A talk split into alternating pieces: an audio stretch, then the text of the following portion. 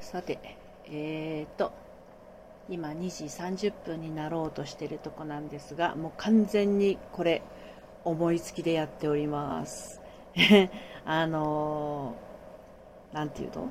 アイロンかけをしながらね、あのー、恋愛相談をね、あのちょっとお受けお受けしようかなと思っています。まあでもこんな時間に恋愛相談してくる人がいるかどうかわからないので、まあ私、アイロンかけしながらサクッとお話ししつつなんですけどね、ここのところ、うーんライライブじゃないや、収録でもお話ししてるんですが、あのー、彼氏や旦那さんに怒ってばっかりいる人って実はね、悲しんでるんだよとかね。で、まあ、悲しんでばっかりいる人は実は心の中では怒ってたり怖かったりするんだよって話をしてますけど。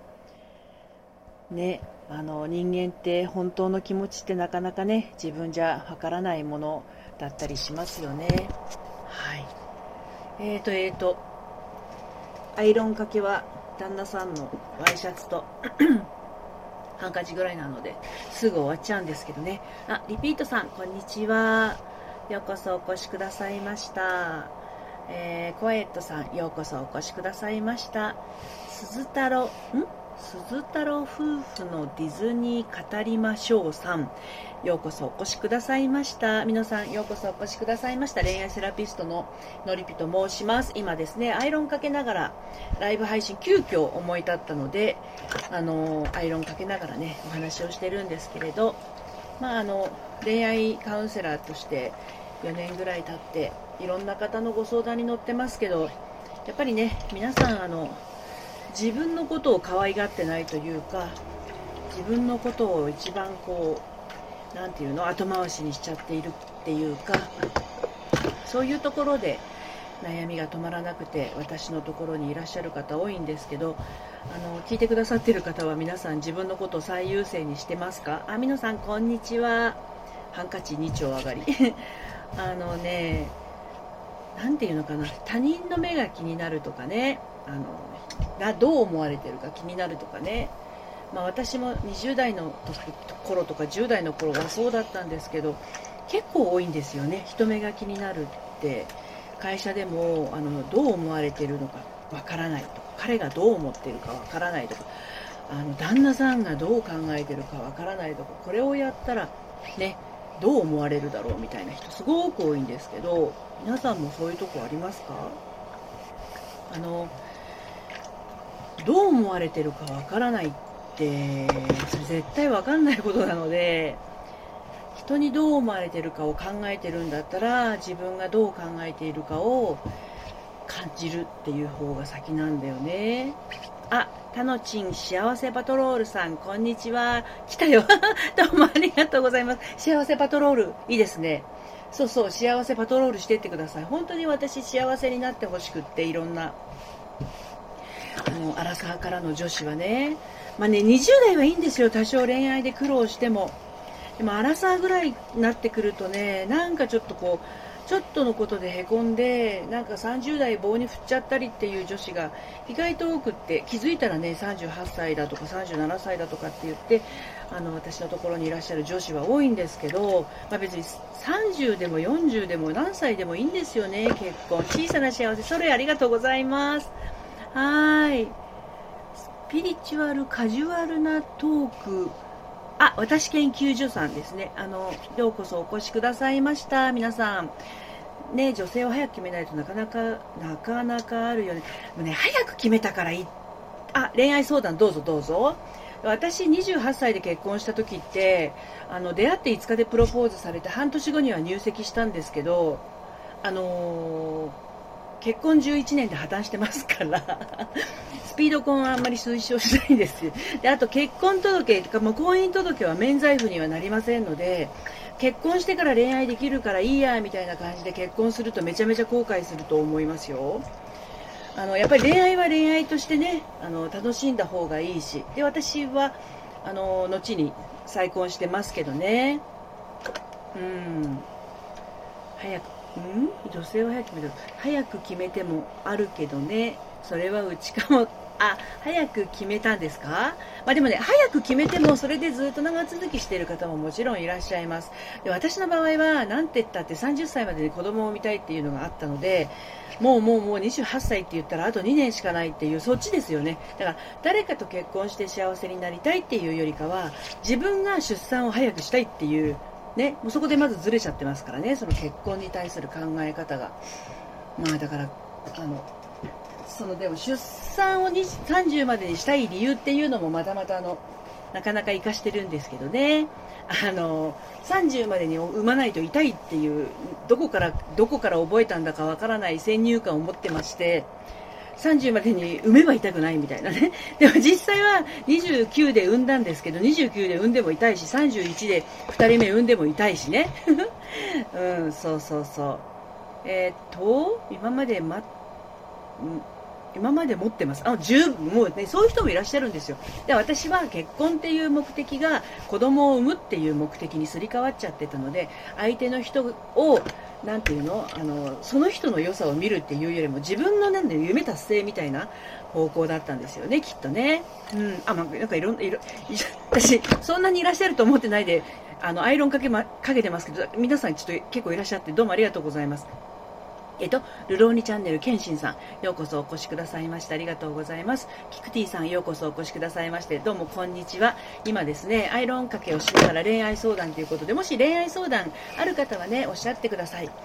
あの恋愛相談って言ってもね基本的には自分の心との在り方というかあの自分の心が整っている人っていうのはあの恋愛しててもお仕事しててもね自分自周りに振り回されないんですよねだからあの何て言うのかな、うん、あんまりその相手の言動に一喜一憂することなく恋愛そのものをね楽しめるっていうのが一番いいと思うんですけど、まあ、私のとこ来る人は彼にこんな風に思われたらどうしようとかねこれを言ったらこんな風になっちゃったんですけどみたいな。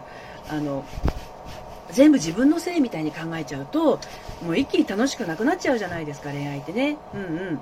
はい。あ哲也さんようこそお越しくださいました。うん、あのこのね、午後の 2時35分ですよ。誰もいないと思って喋ったんですけど、これ普通に収録にしてアップと思ってたんですけどね、恋愛相談の方いらっしゃったらお答えはしますけど、いらっしゃらなかったら私のつぶやきと思って。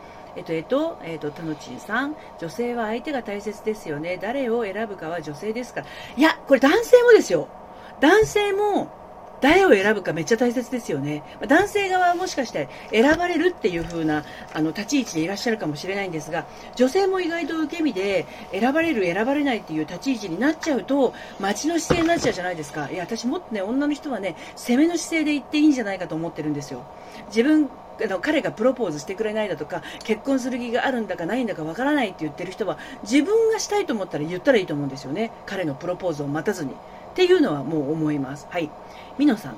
えっ、ー、と、みのさんっていうなんかみのもんたが浮かんじゃってごめんなさい。女性の方ですよね。あの、スキーがよくわからなくなってきたのですが、どうしたらよいでしょうか？あ、好きがよくわからなくなってきたのですが、それは恋愛としてるかしら？男性のことを好きかどうかよくわからない。あの、わから、わかるわからないっていうのは、頭で考えてることなんですよ。で、好きとか嫌いとかっていうのは感覚の方なんですよ。だから、分かる分からないっていうところに入っちゃってると多分半分は頭でいい悪いっていう方向の判断に入っているような気がしますよ。うんうん。タノチンさん、そうだよ。相手を変えることはできるよ。女性の魅力はね。うん、そうですよ。あの、男性もそうですよ。あの、男性も意外とね、自信ないんですよね。あの、男性は、プライド99%でできできておりますから、あ、リピートさん、チャンネルフォローどうもありがとうございます。男性はね、そのプライドが邪魔をして、へりくだるっていうことにめちゃめちゃ抵抗があるっていうか、あの、特に好きな女性の前ではね、あの、かっこつけないんですよね、やっぱね。あの、ヒーローでいたいっていうのがあるからね。うん、ですので、まあ、そこで素直な気持ちになれなくって、彼女に本当に好きなのかどうか分かんないって言われて振られちゃうケースって意外と多いんですよね。うんうん。あのー、そう。だから、ミノさんの場合は頭で考えていると思います。好きか嫌いかわからない。で、好きか嫌いかはもう体が分かってます。この人の子と一緒にいると、なんかドキドキする、嬉しい、照れる、あと、なんだろう、うんと待ち遠しいとかね。そういう気持ちがあったら好きの方向なんじゃないかな。けどうんと一緒にいなければならないとかねねばならない的な感じなものだったら無理してる。頭で一緒にいようとしてる感じになっちゃうのでそれは好きになろうとしているっていうことで頭で頭で持ってこうとしてます。好きの方にねそうだとしたらね、うん、だから好きかどうかわからないって分かる分からないに入っていっちゃってるともしかすると本当は好きじゃないのかもわからないですね。好きだったけど好きじゃなくなりつつあるのかもわからないですね。なんかアイロンか、アイロンかけながらめちゃめちゃ熱弁振るってますけど。はい。あの、気持ち大事にしてください。自分の気持ち。この人のと一緒にいるとなんか涙が出てくるとか、この人と一緒にいるとなんかこうあったかい気持ちになるっていうのが、あの、自分の感覚、一人一人違います、これは。うん。緊張するっていうのも、実は好きの裏返しだったりするんですよ。で、そこには、あの好きになろうとするもなら嫌いになろうとするもないくってあの本当に感覚だけなんですよね。はいワイシャツ一丁上がり。ということなのでよいしょ。えー、っと好きかどうかわからないっていうのはね、うん、好きかどうかわからない。わからなくなっちゃった。ね。前は好きって分かってたんだけど。今は好きかどうか分からなくなっちゃう。ありますよね。そういうことね。はい。田のちさんプライド高くしないと男ではないし優しくなければ生きて生きて資格はない。いやいやいやいやいやそうなんですか？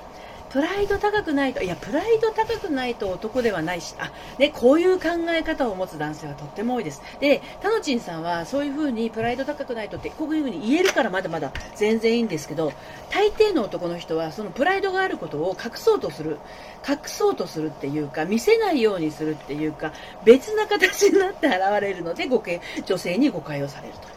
いうことなんですよね。うんまあ、それが強がりに出る人もいますし、ちょっとプンプンって拗ねちゃうタイプに出る方もいますけどね、あと口うるさくなっちゃったりとかね、うんうん、いろいろ。で、優しくなければ生きている資格はないっていうことなのかな。まあ、あの、優しいに越したことはないんですが、この優しい、優しいっていうのも種類がめちゃくちゃ多いです。ただの甘やかしを優しいって受け取る女子もいますし、厳しくしてくれる人を優しいって受け取る女子もいます。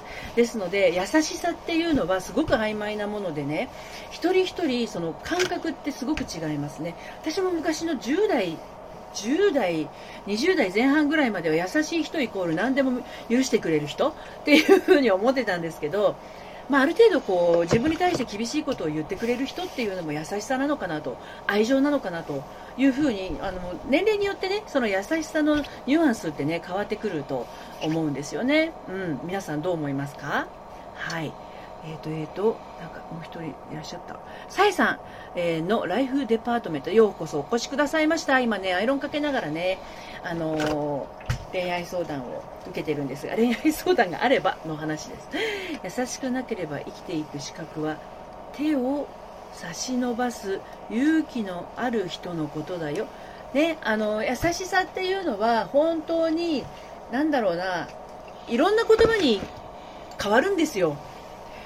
思いやりも優しさだしね、うん、相手のことを思えば何かこういけないことをしてるとしたらもう本当に身を挺して止めるっていう危険なことは止めるっていうこともしなすることもあるでしょうしあのそういうことは良くないよっていうふうに教えてあげる諭すっていうのもね優しさだったりもするわけですしなんかこう見守るっていうのも優しさですしね、うん、だから優しさはね、えー、まあ、その優しさを発信する方と受け取る方が一致すればめちゃめちゃハッピーです。だけど男の人が良かれと思ってこれ優しさだと思ってやってることが女性にとってはめちゃめちゃ鬱陶しいことっていう場合も時にはあるんですよね。うん、ですのでそれが合致してないと単なるおせっかいにもなっちゃうし優しさとはね受け取ってもらえなくなっちゃったりもするのであのマッチしてればめちゃくちゃハッピーなことなんですけどね、うん、優しさはとても難しいあの表現方法だと思います。寄り添う気持ちがないとねの、うん、や寄り添う気持ちがないとね心が離れてではない。そうですそうです。タノチンさんまさにその通りです。寄り添う気持ちっていうのはすごく大事ですね。これはあのー何て言うのかな。相手のことをあの100%理解するっていうのはなかなかね別々の人間同士皮膚を隔てた人間同士なのであの完全に100%分かってあげるっていうのはできないんだけどあの、まあ、よく言うのがねうんと同感はできないけど共感はするっていう言葉があるんですよね。うん、あの同じ同意はできないんだけどあそういうふうに君は感じるんだねそういうふうに思うんだねっていうあの気持ちは持てるわけじゃないですか。あの彼女がね言ってたり彼氏が言ってたりすることが自分はそうは思わない。でも彼はそう思うんだとしたら彼はそう思うとか彼女はそう思うんだとしたらねあの同じ気持ちだよってならなくていいんですよ。だって人間考えいろいろあるあるわけだから。はいアイロン2丁がいたりであのえっと同じ気持ちじゃないんだけどあ君はそういうふうに思ってるんだねっていう受け止めはできるわけですよね。だその受け止めができればもうほとんど人間関係ってうまくいくと思うんですよね。そうそうそうそういうそういう君はそういうふうに思う思うんだねとかそういう気持ちなんだねっていうことですよね。僕もそう思うよとか私も同じ気持ちよってはなれなくってもあそういうふうに思ってるんだねっていうことそれが相手の考えていることを受け止めるっていうことであって、まあ、決して同意するっていうことではないっていうことなんですよね。うん、だからあの人間って面白いもんでねあのそんな風に思うんだねって言われただけであなんかこの人って私の言うことを受け止めてくれたあの私の言ってることを分かってくれたってねあの同じ気持ちじゃないかもしれないけど私の言ってることを聞いてくれたっていう気持ちになるのでものすごく嬉しいんですよね。ただ男の人ってやっぱ何ていうの解決したい気持ちスーパーマンみたいな気持ちがすごくあるのでついつい正論を言って彼女を怒らせることってありませんか？あのなんか彼女がね愚痴っぽいこと言ったりした時にねこれはこうでああでこうこうすればいいんだよ君はこんなんだからこうなっちゃったんだよみたいなことを言われるとガラガラっと閉店ガラガラしたくなるんですよね。あの別に正論を求めてるわけでも解決策をあの求めてるわけでもないのにあの正論返されるとね本当にね揉めます。はい。そうそう。ねえー、とどの人間関係もそうですね。受け入れることから始まるんだね。そうタヌチンさんそうですそうです。何でも聞くこと分かるよ。そうですね。何でも聞くことすごく大事です。聞くことってねあの難しいんですよ。やっぱり自分の考えを途中で挟みたくなっちゃうんですよね。うん、あの自分はこうなんかこう私こういうふうに思ってんだよねとかね。僕はこういうふうに思ってんだってことを言われたらえそうじゃなくて私はこう思うみたいなことをついつい言いたくなっちゃうんだけどあそうなんだ。ああなたそう思ってるんだ。あそうなのね。私はこういうふうに思うよって言ったら一回受け止めた上で自分の意見を言う自分の考えを言うっていうふうにすればお互いに自分の考えを相手に受け止めてもらえたっていうことでそれぞれの考え方も分かって八方丸く収まるんですけど急に あのそっと投げた球をあのスパイクされたような気持ちになっちゃうとね コミュニケーションうまくいかないですよね。うん結果が欲しいわけではないの。そうなんですよ。あの、女性は特にそういうところはありますよね。あの、解決策が欲しいわけじゃなく、ただただ聞いてほしいっていう、あの、シチュエーションとってもあります。そこへ、あの、男の人が、いやいやいやいやそれはお前がこうしたからこうなんだろうみたいなことを言っちゃうともう女性はね言わなきゃよかった。ものこのこの人にはもう絶対言わないみたいな 気持ちになっちゃうんですよね。うん。そうそう。あみのさんはその後どうでしたかね？あの好きが分からなくなっちゃったっていうね。お答えアイロン3丁上がりあと2つ。ワイシャツ。よいしょアイロンしながら喋ったらどうなんだろうなと思って喋り喋りに夢中になって焦がしちゃったらどうしどうしようとか思ったけど意外といけるものですね。はいさて、えー、夕方の5時はですねオラクル占いをライブでやるんですけど、まあ、これは平日の5時からやるって決めていて悩み事などを迷い事などをね解決する時間を持ってるんですが、まあ、この恋愛相談をしながら、あ、またね、楽しさんありがとうございます。はい、またね。はい、えっ、ー、と、月さん、ようこそお越しくださいました。今ね、アイロンかけながら恋愛相談を受け付けております。何かありましたらね、あの、普段恋愛カウンセラー、恋愛セラピストをしているものでございます。はい。でも時間が時間なので、あの、誰もいらっしゃらないと思って、急遽あのライブをねやってみようかなって思ってアイロンかけながら旦那のワイシャツアイロンかけながら今お話をしてるんですが今日ちょっとなんか昨日おととい寒かったんだけど今日はちょっとムシッとしていてあのアイロンかけててもちょっと暑くなってきましたねだんだん。はい。まあ、でも男と女ってね2種類しかあの性別的に2種類しかないじゃないですか世の中ね。あの LGBT はあったとしてもね。だけどあの考え方はやっぱり人それぞれあの違いますが、うんまあ、すれ違っちゃったら本当もったいないので、ね、人生1回ですしせっかく出会った人とは仲良くやっていきたいっていう思いがあったらね相手のことを受け止めるまずっていうのはすごく大事なんじゃないかなと私思ってるんですよねあキャミさんようこそお越しくださいましたあ、ケンシンさん、アルロージ、あ、ケンシンさんお帰りなさい。あ、キャミさん、こんにちは。今ですね、あの、アイロンかけながら、えっ、と、急遽思い立って、えー、恋愛相談というものをやっております。普段私ね、恋愛、えー、セラピストとして、アラサーからのね、あの恋活、婚活など、えー、いろいろなことに悩んでる方のご相談に乗ってるんですけれど、まあ、あの、スタンド FM もあの男性の方が割と多い感じがするので男性側のお悩みっていうのも少しはね2本ぐらいかな配信したんですが、うん、恋愛疲れました？あ本当？疲れますよね。恋愛ね。あの疲れますよ。やっぱり気を張ってたりするところもあるし。ただあのなていうの？癒し癒し癒され合うような恋愛が恋愛だったらねキャミンさんもしてみたいんじゃない？そんなことないですか？ね、やっぱりこう一緒にいてねくつろげるとか癒されるとかのんびりできるとかそういう人と恋愛をしているとあのまた仕事したりとか自分の好きなことしてる時にも励みになります。まあでもね恋愛はあのやっぱりこう自分1人で突き進めるものでもないのでね、うん、気扱うとこはあるかもしれませんけどね。はい。チャンネル X リトルモンスターモンスターさん。どうもどうもお越しくださいましてありがとうございます。今ですねアイロンをかけながら恋愛相談をお受けしているところなんですね。でも実際は恋愛相談を1つだけだなんですけど今のところ。はい。アイロンワイシャツ4個目。さて。よいしょ。恋愛はねあの疲れる恋愛はねしない方がいいですよね。やっぱね。あのお互いに高め合えるようなお互いに張りが出るような恋愛だったらねいいんですけどお互いになんかこうただただ疲れちゃう疲弊し合うようなお付き合いだったら何の何の楽しみがあるのかな。だから本当楽しくない恋愛はやめちまえと思うんですよね。あと、楽しくない結婚だったらやめち、あの、一回離婚してるからこそ言えることっていうのもあるんですけど、楽しくない結婚ならやめちまえっていうのは本当に思いますね。なんかよく我慢して結婚生活続けている人いるんですけど、あれは一体何なんだって私は本当思うんですよね。うん。そうそうそう、キャミーさん、お互い楽しい方がいいですか？それが本来の恋愛の醍醐味ですよ。結婚生活もそうですけどね。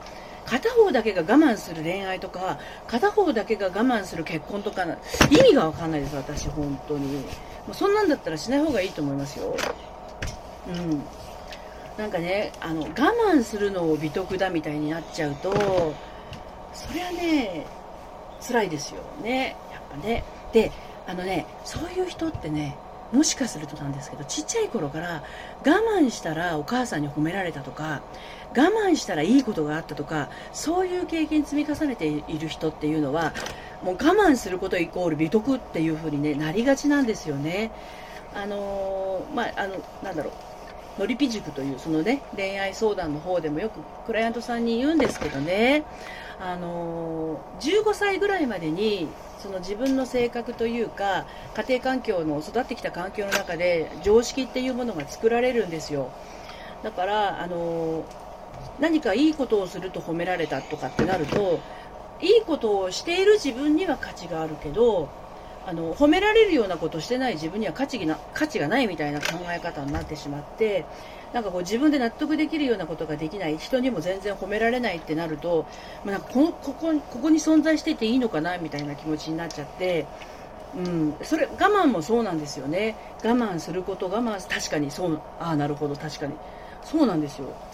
だ我慢はあの自分が何か夢を持っていてそこに向かうためにこれとこれは我慢してこの時間は本当はこれに使いたいんだけどあの、ね、本当はここは遊びに行きたいんだけど今日はこのブログを書くからこっちに集中みたいな我慢っていうのは夢のためじゃないですか。そうじゃなくってあの 何かご飯デートに行ってね好きな食べ物があったとする。私はイタリアンが食べたいがあったとする。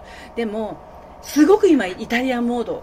なんだけど彼が今日はちょっとラーメンにしようっつったらイタリアン我慢するわけじゃないですか。そこであ彼がラーメンがいいって言うんだったら、まあ、しょうがないからいっか私イタリアンが食べたいけどっていうイタリアンが食べたかったことすら言わない。我慢ですよね。そうなんだ。ああなたラーメン食べたいんだ。私私イタリアンが食べたいと思ってたんだけどなーっていうことが言えたらあイタリアンもいいねってなるかもしれないのにそっか彼やラーメンか。じゃあイタリアンは言わないどこって言ってあのラーメンを食べるとそれ我慢になるのでめちゃめちゃそれその時だけと思っても次も次も次ってねあの積み上がっていっちゃうんですよね。ラジオネームのりぴ塾。かわいい。そう。私のりぴであの そこに悩みを持っていらっしゃる方はのりぴ塾に入塾するっていうふざけてますよね。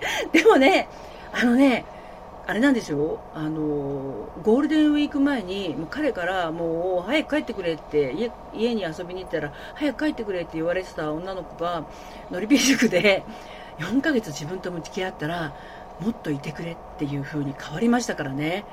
あながちその嘘ではないっていう私のやってることもあのガセではないっていうねことの証明かなって。ミケラさんこんにちは。はじめましてかしら。ねあのどうもどうも。あライブ初参加が私のでいいんでしょうか。で今ねアイロンかけながら恋愛相談してます。何かねご相談ありましたら。一応あの普段恋愛セラピストをねしてます。えー、っとちょっとアイロン今5枚かけ終わりましたので。よいしょ。ね今日はね17時からねオラクル占いの時間なんですよ。でそれまでは、えーと、仕事をちょいちょいこなしつつですねお客さんのメールとか対処対応しつつなんだけど今ちょっとアイロンを先にかけちゃおうと思ってねあのかけまして。ととととととっても声が綺麗で聞きやすいです。嘘。本当に嬉しい。ここここのとこだけスクショしていいかしら ここだけスクショしてどこかに、どこかに貼りたい。ありがとうございます。キャミーさんすごい。何に対してすごいなんだろうか。あミケロさん、恋愛は、恋愛はうまくいかないから困ってます。恋愛はうまくいくものですよ、ミケロさん。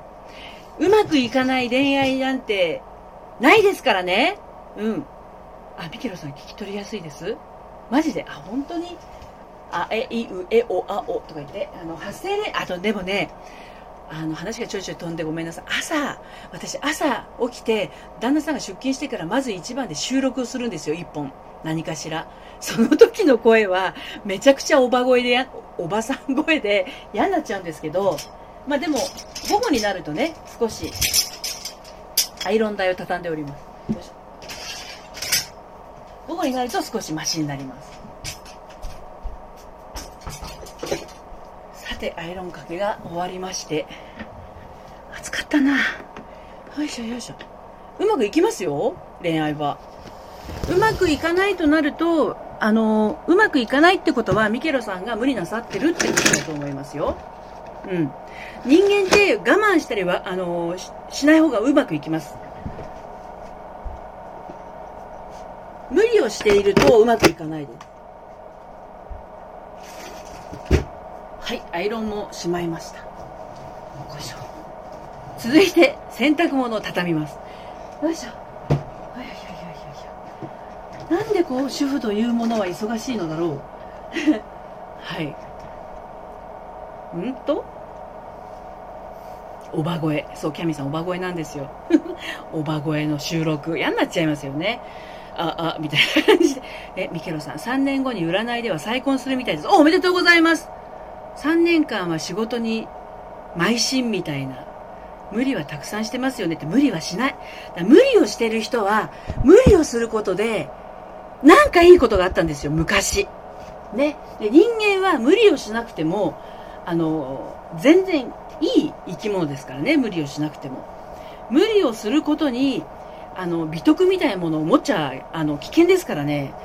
無理をすることがあのよしみたいになっちゃってると無理をすることが当たり前なので無理をしてない自分はダメな人間だみたいになってしまってあの自己価値みたいなものが 下がっちゃうんですよね。だから靴を脱げな 口がまなくつろげなかったりくつろいでるといけないみたいな。自分はくつろいではいけない。あなんかこう家でぼーっとしててもあなんかしなくちゃみたいな感じでねあのせわしなくちょっと動き動いちゃったりとかねしますよね。今の37歳から転換期らしいけど怖くて不安。あのね怖くて不安。これは正常です。正常ですよ。人間ってわからないことと、あのー、知らないことに対してはあの不安になるものなんですよね。うん、なのでそこ不安に思わない人もいるかもしれない。わからないことってやっぱ不安なんですよ。それ自分を、あの、なんていうの、守るための感覚なので、不安は不安。でも不安、不安の中に楽しみみたいなものが一粒でもあるようだったら、あの、それはまだまだ救いがあるというか、未来に一歩踏み出す勇気っていうものが持てると思うんですけど、うん。不安は正常です。あの、私も不安です。そうそうそうそう。新しいことは苦手意識あります。まあそうですよね。初めてのこと。その新しいことの苦手意識がどういう理由でかによって、その、いろいろ自分の、なんて言うの？あり方というか、何かをしようとする時の行動指針みたいなものがわかるかもしれませんね。何かと失敗することに恐れを抱いてるとか、失敗したくないとか、失敗すると笑われるみたいなものを持ってると、新しいことすることってめちゃめちゃ抵抗があるんじゃないかなと思うんですよね。うん。無理してないのはダメかな。ほらね無理してないのはダメかなと思ってしまいますっていらっしゃるんですよ、本当に。無理してない、無理しなくて、いろいろなことができた方が自然じゃないですかね。うん。不安でも怖くても、そう、不安でも怖くても、それ自然な感情だから、あの、そうなんですよ。不安でも怖くても頑張ろうとするから余計怖くなるんですよね。ああ、私今不安なんだ、不安なんだ、そうだよね、不安だよね、怖いよね、怖いよねっていうのを認めてあげないで頑張ろうとすると、あの、本心がめちゃくちゃ抵抗するんですよ。だからまずは、あ、私不安だな、不安だな、どこに不安感じてんの？って聞いてあげるんですよ、自分に対して。そうすると、あの、大抵はわからないことと、あの、未知のこと、知らないことですね。で未知のこととか、あのわからないことは知ればあそういうことかっていうふうになるのであの知ってしまえばいいだけですよね。うん、僕も無理しない人が一番長続きしました。そうですよね。そうそう、キャミーさん、本当無理しないのが一番ですよね。特に結婚なんていうのは、あの、無理は現金です。無理してたらもう本当にね、病む。病みます。はい。無理は本当にしない方がいいです。なんで結婚、結婚無理しなくちゃいけないのって思うもん。無理してんなと思ったら無理はまずやめることですよね。で、それでも、その人といると無理しちゃうんだなっていう場合は、その人は合わないってことですよね、つまりね。うん。穏やかにいる時が、ミケロさん、穏やかにいる時が素なんですが、本音を見せれなくてお付き合い解消します。多いんですよ。その本音を見せれなくてっていう。で、本音を見せたら、嫌われるかもしれないとか本音を見せたらこんな私だって思われちゃうかもみたいな恐れってないですかね？あの私のそのところにのりぴの りぴ塾にいらっしゃる方も皆さんそうですよ。本音を言ったら終わりだみたいな気持ちを持ってね。あの本音を言ってはいけない人間だって思ってる人もいますしあの本当のことなんて言ってはいけないもんだって思ってる人もいますしってことはもう常に外向きの自分と内内側にいる本当の自分が敵対しているような状態ですからもう内側にいる自分は悲しくてしょうがないはずなんですよね。うん。そう。えっ、ー、と、ミケロさん。えー、以前の結婚では彼に合わせすぎて疲れ切りました。それ疲れますよ疲れますって。彼に合わせすぎて疲れましたって、それはそうですよ。求めれる自分、求めれる自分でいすぎちゃいました。ね。だから、相手に合わせてない自分はダメだみたいになっちゃうと、で、相手に合わせてないと嫌われちゃう、相手に合わせてないと捨てられちゃう、相手に合わせてないと怖いことが起こる、相手に合わせてないと相手が怒るかもしれん、みたいな妄想、瞑想状態そう。だから、私の塾は、脱妄想瞑想女子のりぴ塾って言うんですけど本当に頭の中で妄想劇場の中に住んでる人ってとっても多いんですよね。うん。本音の内側が泣くみたい。そうですそうです。感覚を覚えてますね。そうですよね。やっぱりね本当の自分はいつもしくしく泣いてます。あのいい子でいすぎちゃうと外側に対してね本当の自分はそうじゃないそうじゃないってメソメソメソメソ泣いてます。それってあどうもチャンネルフォローありがとうございます。あのそれってね小さい頃にもしかすると似てるかもしれません。なんかお母さんに本当のこと言いたいんだけど本当のことを言ったらあのお母さんに怒られるかもしれないとかねしくしく泣いてましたよね。本当のことを言ったらお母さんから呆れられちゃうとかあのいつもいつも我慢しているとお母さんが褒めてくれたとか、うん、あのそんなこと言っちゃいけませんとかね言われてその通り言うことを聞いていい子でいい子で来ちゃって私のところに来るあの悩み相談に来る人ももう基本的に優等生だった人が多いんですよ。あとは長女さんで長女さんじゃなかったとしても次女三女だったとしてもあのお姉ちゃんの役割をお姉ちゃんがそんなにしっかりしてなくてお姉ちゃんの役割を背負っちゃったようなえーと、次女三女の方、うん、そういう方がいらっしゃるんですがあのなていうのかなあの本当に頑張り屋さんなんですよ頑張りすぎちゃう頑張りすぎちゃって本当の自分がどんどんどんどん置いてきぼりになっちゃって本当はしっかりも何にもしてないのにしっかりしている自分を演じ続けてねあのくたびれちゃってそういう人が人がすごく多いんですよ。ね、辛いですよね、ミケロさん。分かります、分かります。で、私も実はね、長女で、妹が5歳違いの妹がいてねちっちゃい頃はあの我慢させられることが多かったんですよね。やっぱ5歳違うから。ね0歳児の赤ちゃんが来て来てっていうか生まれて私5歳であのどうしてもほら待っててとかね着着替えとかも自分でできるわけだから自分でやんなさいとかがあのね、言われるわけですよ。だけどそれまではお母さん独り占めだったわけだからあの妹と仲悪かったですもん。ちっちゃい時ね。あのなんで私のお母さんを取っちゃったのっていうふうに思ってたかどうかは分かりませんがあなんかこう私を大切にされてないって思っちゃったのかな、うん、だからそういうのがあって、うん、あのなんていうの？思い込みがねそこで1個できるわけですよ。ね、我慢してると褒められる。で、大人になっても我慢してると褒められる。ね、そういうのが全部こう連鎖して、ね、成長しても残ってるってことですよね。あ、えっ、ー、と、えっ、ー、と、自分に要求を課してます。そうなんですよね。自分にそう要求を課してしまうんですよ。うん、ね、辛いですよね。ミケロさんだからね、ぜひぜひね、本当の自分っていうのを大事にしてあげてください。私本当は今どうしたかったんだろうとかね、本当は私何が言いたかったんだろうっていうのを、せめてミケロさん本人だけでも、あの、本当の自分の言ってることを理解してあげると、あの、安心しますから。自分同士なんですけどね。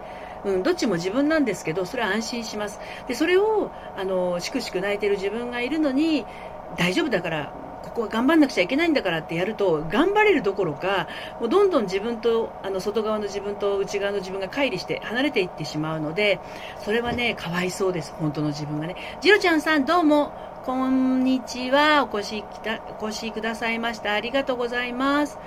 えっ、ー、と、えっ、ー、と、あの、こんにちは。ミケロさん、勘違いしちゃいますよね。ありがとうございます。私だけでも私を理解した。そうです。もう自分が何誰よりも一番長く自分と付き合ってきているので、あの、自分が自分を分かってあげられずして、誰からも分かってもらうなんてことはありえないんですよね。で、やっぱ自分が自分を大事にしてないと、自分が自分をね、自分が自分に意地悪してると、周りから意地悪されても、そそれはそうだろうなっていうふうになっちゃうんですよね。で、自分が自分を大事にしてあげてると、前周りから雑にあげら雑に扱われた時に、ムッとできるんですよ。なんで私のことそんな雑に扱うのって怒れるんですよ。で、まあその、つい最近私が上げた、収録の方で上げたものにあるんですけど、怒るっていうのは自分を自分の身を守る大切な感情ですので、あの自分を大切に扱ってない人は怒れないんですよ人に対して。ね、自分が自分を大切にしてたら人から雑に扱われたらちょっとその雑な扱いは何って怒れるんだけど自分が自分を雑に扱ってたらもうほらそれが普通だから人から雑に扱われてもあごめんなさい私が悪かったんですみたいに逆に謝謝ってしまったりもするんですよね。それはもう本当おかしいから。ねあなたは絶対に大切に扱われる人間としてこの世に生まれてきてるわけだから。誰よりも先に自分が自分を大事にしてあげないと泣きます。自分が。で自分が泣くんならいいんだけど泣かずに歯をしば歯を食いしばってさらにさらにあの頑張っちゃうとね辛いよねはい。あ、リピートさん、休憩時間が終わってしまうので失礼します。とっても勉強になりました。のりさん、ありがとう。のりさん。のり P でございます。はい。また、あの、リピートさん、ぜひぜひ遊びに来てください。休憩時間にどうもお聞きくださってありがとうございます。またまた、あの、お目にかかれること楽しみにしています。はい。そうそう、ミケロさん、自分にも他人にも意地悪はしたくないですから、そうです。うん。そう。まず自分に意地悪しないことです。自分になんていうの？丁寧に扱うことです。自分を。自分を雑に扱わない。わかりやすく言うと、お風呂に入った時とか、丁寧に洗ってあげてください。ね。一日頑張った手足、体、心臓、髪の毛、顔。外側からまず丁寧に丁寧に洗ってあげて、寝る時も本当に今日も一日よく頑張ったね、私っていうような。ね、笑っちゃうかもしれないけど、そういうとこなんですよ。ああ、頑張ったね、私。本当にお疲れ様って言ってあげるだけでもしかすると、今まで優しくしてなかった人は涙が出てくるかもしれないです。それを止めないであげてほしいんですよ。それは本当の自分からの涙ですね。そうです。はい。食いしばりすぎましたね。そう、食いしばりしてたのをね、ぜひ緩めてくださいね。はい。みたるさん、あのー、こんにちは。ようこそお越しくださいました。そう、ミケロさん大事かもしれません。本当に。うん。で、そうやって自分を大事にしていると、何が起きるかっていうと、本当に自分を大事にしてくれる人と出会えるようになります。うん。泣きたくなるときは止めないようにね、しましょうね。バスタオルでも用意して、あの音楽流してね、思いっきり泣ける音楽とか流して、うわーっと泣くと、それも浄化していきますのでね、どんどん泣いてください。涙は止めては、あの、いけないです。感情のね、あの、現れですからね。ミケロさんありがとうございました。こちらこそ、どうもこのアイロンかけながらのね、あの、拙い恋愛相談にお越しくださいまして、ありがとうございました。本当に今日はね、普段やんないんですけど、初めてなんですよ、これやるの。あの、恋愛相談をね、生でやるのは。うん、でも、あの、すごく嬉しかったです。ご声かけくださって。私も楽しかったです。嬉しかったです。何かね、あの、ミケロさんのお役に立てたら、立ててたら、すごく嬉しいです。助かりましたよかったです。ありがとうございます。私も、あの、そのお言葉を聞けても、ものすごく嬉しいです。あ、嬉しかったですかよかったです、よかったです。はい。ぜひぜひ、今日からね、ミゲロさんご自身のことを大切に、あの、してくださいね。なんかこう自分に、あの、なんだろうな、あの、自分が楽しくなるような香りとか、あとは自分がこう、綺麗になるような、ネイルとかね、あの、いいと思いますよ。あの、気分。ネイルって本当ね、自分しか目に入んないんですよ、ほとんど。誰かがどんなネイルしてたかなんて、本当に、あの、なていうの？